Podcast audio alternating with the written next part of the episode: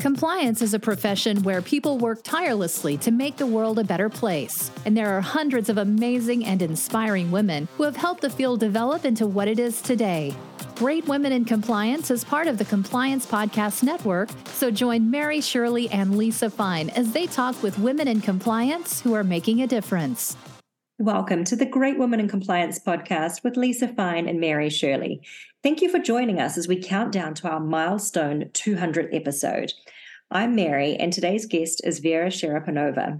Hi, Vera. It's lovely to have you here. Please tell us about yourself. Hi, Mary. Let me start from saying thank you for inviting me to your podcast. I feel privileged to be with you today and to be able to talk about the things that matter to ethics and compliance professionals. Thank you. And obviously, congratulations on the 200 episodes mm-hmm. milestone. I Thank think you. this is very, very impressive. Thank you. So, now about myself. I'm the founding partner of Milan based boutique ethics and compliance consultancy, which is called Studio Etica. And I know that to my Anglo Saxon friends, this name sounds a bit funny. I hope it sounds a little bit less funny in Italian. so, we advise clients around the world with a particular focus on Europe. Uh, mm. We work with market leading corporations in industries such as FMCG, construction, building materials, telecoms, as well as international not for profits like OECD, for example, and the educational sector. Prior to founding Studio Etica, I was a regional compliance officer. I worked in house mm-hmm. actually for 11 years on various mm-hmm positions, starting from internal auditing and then moving to anti-corruption field and then to the original compliance role. At Studio Etica, what we do and what makes us different, as we like to think about it, is our focus on the ethical side, on the ethics side of mm. ethics and compliance. We help organizations achieve ethics driven cultural transformations that drive not only legal compliance, but rather lead to enhanced integrity and positive behavioral change. More on that in a minute. So that's us. That's wonderful. Thank you. Great experience and good to have the European focus. There are so many service and solution providers in the United States that it's lovely to come across one of the vendors that is specialized in European area and covering so many more clients. So, a, a couple of the areas that you focus on are behavioral risk and behavioral change. What does each one mean, and what's an actionable idea to, first off, help practitioners think in a more dedicated way about behavioral risk in their compliance programs? And then, what about how you best effect um, positive behavioral change in organizations? A great question. Indeed, a behavioral lens to ethics and compliance is a topic of my big personal and professional interest why people follow the rules, why people at times break the rules. When mm. our values are in conflict, how do we make a decision which course of action to pursue? Mm. All of these interesting, difficult, complex, intriguing, whatever questions led me to behavioral science some five years ago. And as you rightly framed it in your question, Mary, behavioral risk management has two parts behavioral risk assessment and behavioral change that obviously builds on assessments. In broad terms, behavioral risk is the risk of unwanted behavior, including various, various types of, of misconduct, mm-hmm. leading to poor decisions or outcomes for the mm-hmm. organization mm-hmm. or its stakeholders. Looking through a, a, behavioral risk lens means looking at the organizational culture and mm-hmm. how the culture steers employee behavior towards what's expected and what's the ex- accepted standard of behavior. As we have seen in many recent corporate scandals, and we continue to see it in, in today's scandals like mm-hmm. SVB, for example, and today we had health what was that health outcome con- owners convicted of fraud etc so mm-hmm. we see we continue to see the same trend mm-hmm. unethical culture can compromise the effectiveness of ethics and compliance program in many mm-hmm. ways but most importantly by sending the wrong signal of what's the accepted behavior standard mm-hmm. of behavior in this organization in the workplace people learn what's the right thing to do by observation they mm-hmm. observe their peers and their managers what those people are doing and they copy. Behaviors that they see repeatedly are called cultural norms. This is the standard norm of behavior, right? And mm-hmm. when asked about the drivers of such behaviors, people would normally say, oh, that's how the things are done here. That's mm. how we mm. do things here. And it's also a very popular street language style definition of organizational culture. So you see that the culture and the behaviors are very much connected.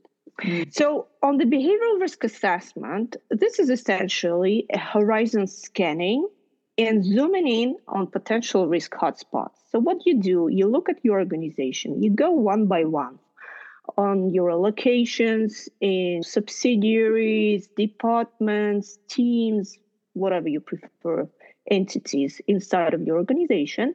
You make a kind of an intelligent guess where the problems around behavioral risk can be. By intelligent guess, of course, it's not like a guess. You have many sources of data that can be available, source of information here, and that could guide you where you should be looking and mm-hmm. making a deep dive. Internal audit reports, whistleblowing reports, what management is asking you to look at, what mm-hmm. kind of concerns they have, the mm-hmm. board, the audit, audit committee, etc., etc. All of those, any kind of HR satisfaction engagement surveys that your company has run in the past.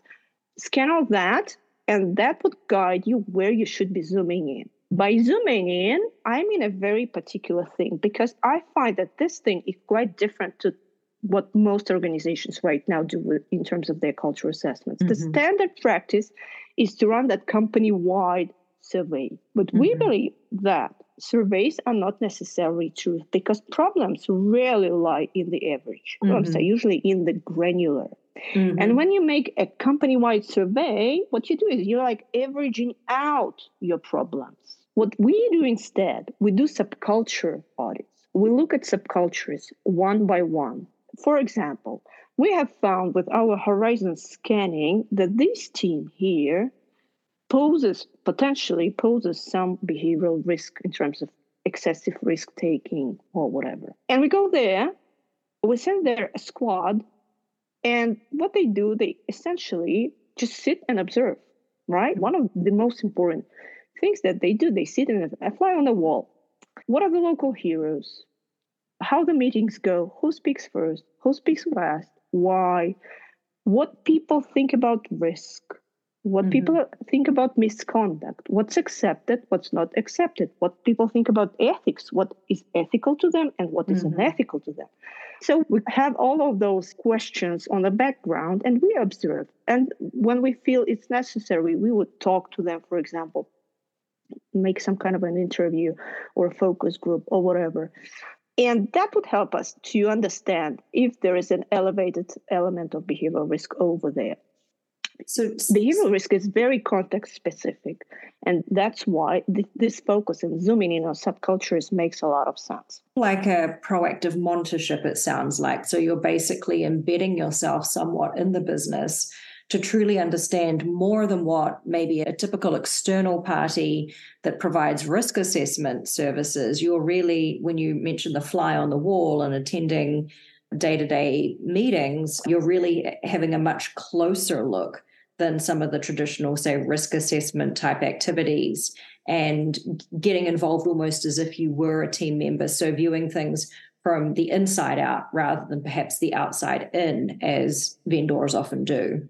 Bottom up, exactly. You're right on the point. The bottom up flow, which in my experience quite oftentimes is missing because mm-hmm. what comes top down and what the leaders think that people are doing it can be very different to the operational reality mm-hmm. and one of the one of the key objectives here is to ensure the flow of the correct and realistic information of what's going on the working floor to, to the leadership team now on behavioral change on the second part of the question mm-hmm. on behavioral change behavioral change is the next phase and mm-hmm. builds on the risk assessment if we know our hotspots we can then intervene to mitigate the behavioral risk we've identified and to change the problematic and unwanted behaviors again it's very it's very important to be super specific about what exactly we would like to see happen which mm-hmm. behavior we want to change and how it needs to change and then based on this targeted approach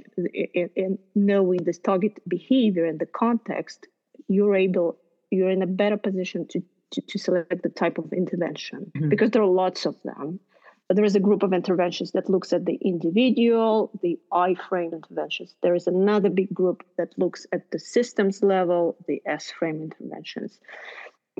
And the first step implementing an intervention is getting together with the whole team and having an open discussion led by the manager, not by the compliance officer, not by anybody external, but by the team leader, the manager, because that's important that they take the full ownership of this behavioral risk and problematic behavior. And so mm-hmm. the manager walks them and talks them through why this is problematic. What's the sense of urgency? Why do we need this change? Why we see this behavior as problematic and unwanted?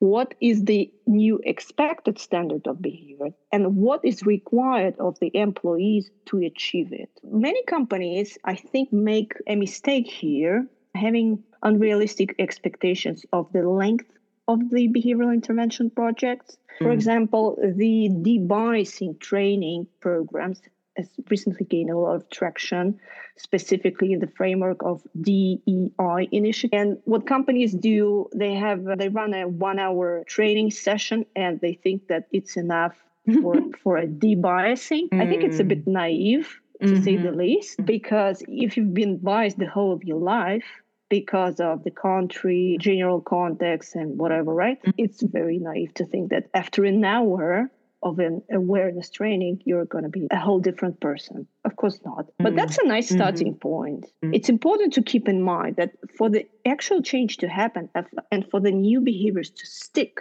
it's key to have a series of reinforcing experiences, nudges, communications over weeks or better months yeah after the implementation of the intervention Wow, really interesting stuff here. So I'm guessing you do quite a lot in terms of change management as well.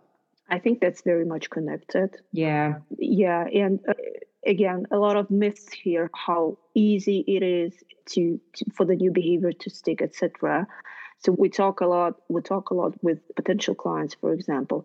Uh, first of all, there are lots of myths about the effectiveness because behavioral approach is very experimental. And the third, the first thing that I do, I say upfront, we will try to make the best guess and select the right type of intervention based on our analysis, background, etc., uh, background research, etc. But that might be that the the intervention is not going to change the behavior mm. at all, or is going to change the behavior in a very different way, not mm-hmm. as we intended. Because if you think about if you think about the drivers of the behavior, there are lots of them. There are psychological drivers, there are sociological drivers, there are drivers coming from the broader environment around the person, etc., etc. And if you think about the organization, it's a super complex system with many drivers and many mm-hmm. people and behaviors, etc., all in a very crazy mix. And when you start trying to ticket here, ticket there, and find some entry points to make certain changes, mm-hmm. it can potentially be that it's not going to work up front, right? So the important thing here is to be very experimental and also to take into account that it's going to take effort, consistency, mm-hmm. and time. Great points. Thank you. I know that you're also interested in speak up cultures. What's something that you feel a lot of companies do not do that they should that would improve their speak up culture? Oh, I think we are. That's a great point. I think we are all interested in mm-hmm. speak up culture today, especially here in Europe, because we have mm-hmm. this whistleblowing directive, mm-hmm. which is which well officially came into effect some time ago. Right now, we're mm-hmm. in a transposition process, and European countries inside of the European Union are on various stages. There are countries that are already done everything, have already done everything, and they have transposed the directive and they have new laws, etc. Mm-hmm. There are also outsiders who have even started that process. So uh, it's not very balanced at this point. Mm-hmm. Anyway, anyway, we're moving to a one umbrella standard for the mm-hmm. whole union, which is a good thing, of course answering your question i think that psychological safety is one of the one of the elements or dimensions of organizational culture ethical or otherwise and how you treat whistleblowers says a lot about how you walk your compliance talk Mm. And I have three points here regarding what companies do, what they should be doing, and what they shouldn't be doing. Point number one many, if not most, companies still believe that zero reports is a good thing. I find this absolutely yeah. astonishing. it's typically people who don't seem to have compliance backgrounds and experience that are the first that are going to state no compliance reports, therefore we're super ethical. Yeah, yeah, I'm absolutely. I don't have any words because I do hear these things very regularly. Still in 2023. I can't believe this. Point number two many, if not most, companies routinely disregard and don't react to reports that, that actually come on the hotline with many different motivations. Oh, this is not the kind of reports that we wanted to have, right? We want to have serious reports on corruption or bribery or fraud or whatever. And we only get HR reports that some manager is yelling at the team members. Or we got a report that it's 40 degrees Celsius outside, it's summer, it's hot, and our air conditioning is not working. We're not going to respond to that because it has nothing to do with our job responsibility. And educating compliance officers to look differently at this and making the most of any kind of interaction with a whistleblower because you never know. Maybe this person is just trying you out. Maybe this person has something serious to say, but she just wants to try. How you would hmm. react? Would you listen? Would you care? Mm. Point number three many, if not most companies, still retaliate. It's not mm. necessarily about firing those who report. Instead of a promotion, you're relocated to not very popular location or they promise you to you know a stellar project and you're not getting it anymore things mm-hmm. like that together with all that all of the companies continue to write declarative statements on the importance of speaking mm-hmm. up mm-hmm. in their mm-hmm. code of conduct in the policy on the mm-hmm. website in their mm-hmm. sustainability reports etc etc and all of that means only one thing to the employees double standards I agree. Don't trust them. It's a trap. Mm-hmm. Don't trust them. It's a trap. At the very least, nothing is going to get done. So mm-hmm. it's futile. Or worse, you will get yourself in trouble. So don't report anything. Don't say anything. Yeah, this sounds like absolute back to basic stuff for many of us, but there's no getting away from the data that shows that of late retaliation instances, both complaints and substantiated cases, are up uh, uh, across all of the organizations I've seen that, that track this data. So we're in a culture of integrity crisis right now. And you might be feeling, oh, this is ridiculous. I worked so hard on non retaliation. But realistically, and we spoke a little bit offline about this, Vera, is are you yourself making a declarative statement and non retaliation policies and thinking, okay, that should suffice? But what about are you going to your people and saying, what could we do? That would make you fear retaliation less. And this idea comes from Adam Balfour of Bridgestone, who did do that. And the response from his colleagues was we want to hear stories about people who did speak up. And you, when you hear that versus what we intuitively or instinctively try to do as compliance officers, which is simply reiterate the non retaliation policy and that it's safe to speak up that's two different solutions. So maybe that's part of why we're not adequately managing to address this. And of course, for those of you who missed Jane Norberg's session from the formerly from the Office of the Whistleblower at the Securities and Exchange Commission, I would strongly encourage a listen to that episode to hear about some of the common pitfalls that companies make when their colleagues are speaking up first internally and what can drive them to go externally. So, Vera, really appreciate that insight there that you're seeing the same types of things in the European space. I think this is representative of the global trends that we're seeing here. Any other tips that you want to share about speaking up? before we move on? Regarding the speaking up, we were in a con- uh, at a conference with Mary quite recently, and there was a lovely session on whistleblowing delivered by a compliance officer and a whistleblowing lawyer. And the final the final closing remark from them was unfortunately, at this point of time, we still would say to a potential whistleblower this if you want to go ahead with it and blowing the whistle and raising with raising your voice, 1st mm-hmm. get a lawyer. and yeah. my only wish is that this is no longer necessary. Yeah, I love that wish list requirement. That would be amazing. I totally agree. Thank you for that.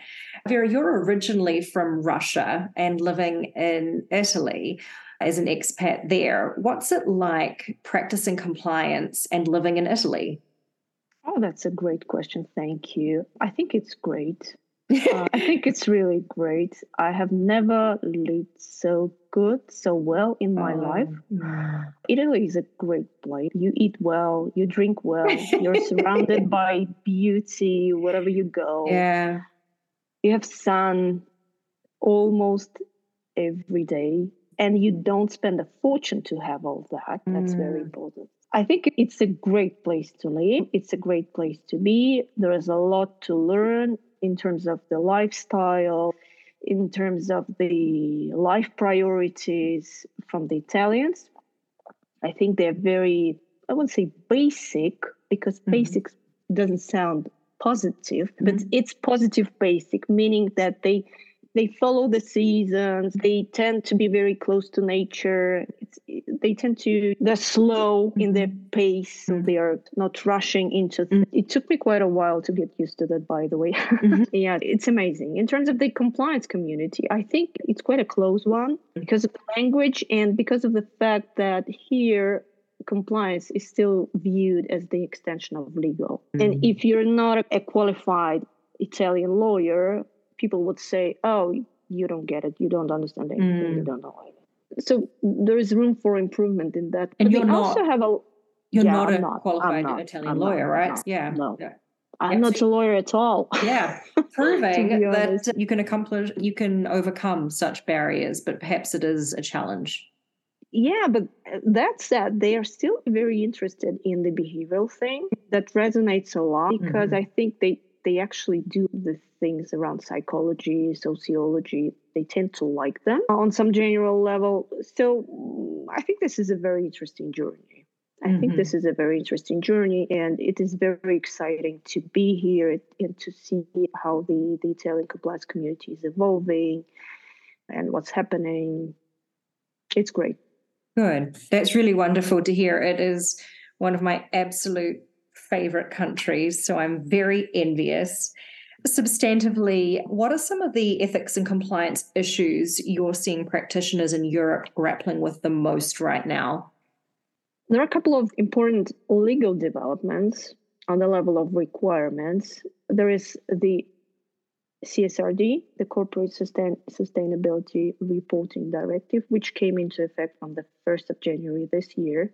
And that means that the large companies will need to report new data sets, ESG data sets, on the 1st of January 2024. And that means that if they are not collecting the data right now, I would say they're a bit in trouble. Mm. They should have started already.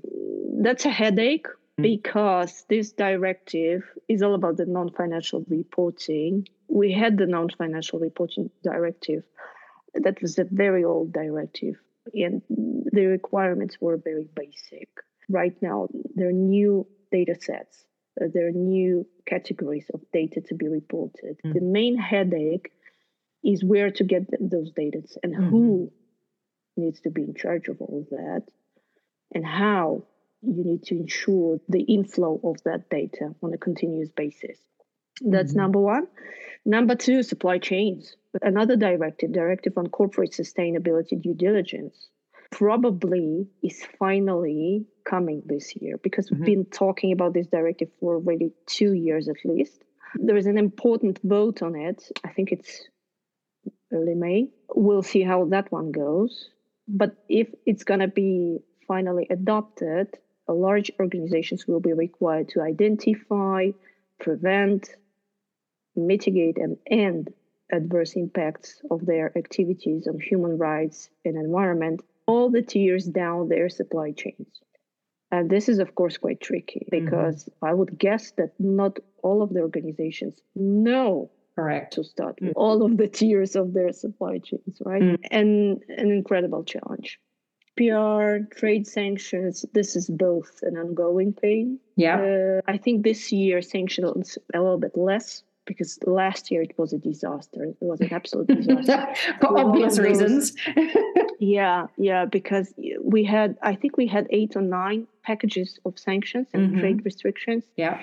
And they were coming one after another. Yeah and uh, we just couldn't figure out because we were trying to figure out and to fix the situation at some point after every package but mm. that was absolutely futile because mm. we couldn't guess what's going to go with the next one and we said in may that oh this is okay but in july that was no longer okay to do the trade compliance officer here in europe that's for sure is the person of the year 2023 the 22 that's that's for sure a lot of things there to consider. And I think even if companies aren't aware, there are certainly vendors rushing into the space to help with some of those supply chain requirements. Full um, transparency here I'm on the advisory board for US Group in the US, and that's certainly an area that they've been focusing on to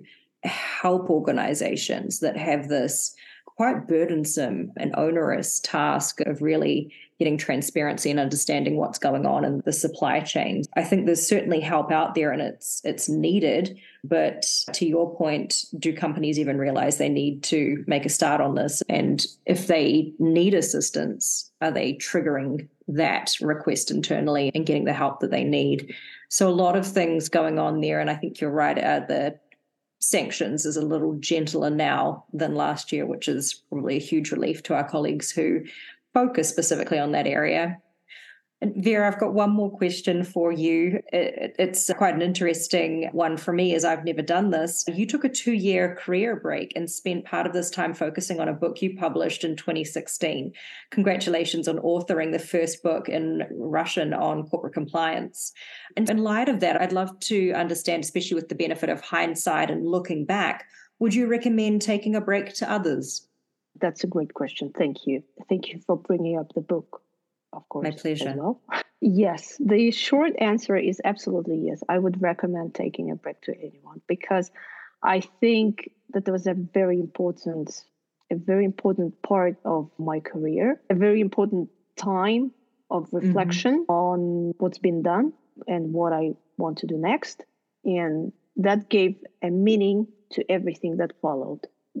Because before that, it was more like everyone else is doing that i need mm. to do mm. to be doing that and mm-hmm. what are my peers doing ex-colleagues friends etc etc what are the expectations from parents relatives i don't know again friends husband family whatever of me uh, but when i paused i finally asked myself what do i want what do I really want in, with my career? Mm-hmm. Do I want to be in a corporation and climb that corporate career ladder or do you want to do something else? Do i want to stay in ethics and compliance or i want to grow grapes and make wine? All of those difficult questions and all of those important reflections. And based on that on the on those reflections we did a lot of big changes for our family because we moved to italy in that period. Mm. i wrote a book and mm-hmm. the book was a like a summary of my 11 years experience in mm-hmm. that was like a, all of my key learnings and highlights from that journey. And i founded studio etica because i understood that at that point of time maybe corporate life was no longer for me. So i think it was very a very productive break which triggered a lot of big changes. Those changes so far proved to be good changes mm. for better. And that's why, yes, absolutely. It's a great way to give a meaning to everything that you do. Excellent.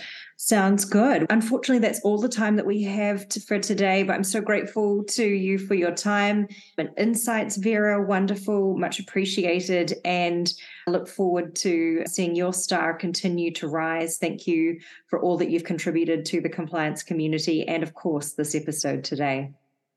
Thank you, Mary, so much for having me and for the great questions. It was a great pleasure and we will continue our exchange on LinkedIn and elsewhere. Thank you for listening. Thanks for joining us for this episode of Great Women in Compliance. We hope you'll join us in honoring the great women in the compliance field by subscribing to this podcast and leaving a review.